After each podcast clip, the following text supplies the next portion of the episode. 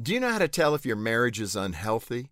The details may be different from one relationship to another, but the results are identical. You may routinely feel lied to, controlled, ignored, or degraded by your spouse.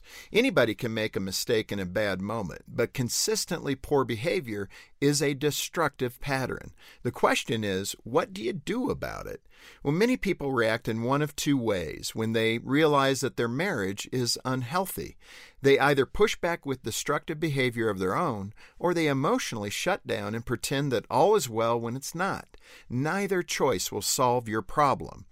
There's a third option from a plan of action that will move your marriage in a new, healthy direction.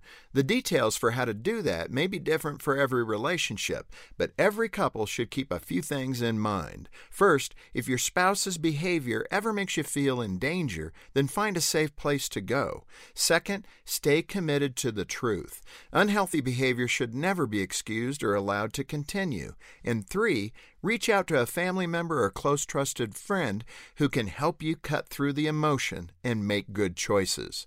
Or speak to a professional counselor who can help you chart a new course. For a referral to a counselor in your area, call Focus on the Family at 1 800 the letter A and the word family, or visit our website at focusonthefamily.com for more information. I'm Jim Daly.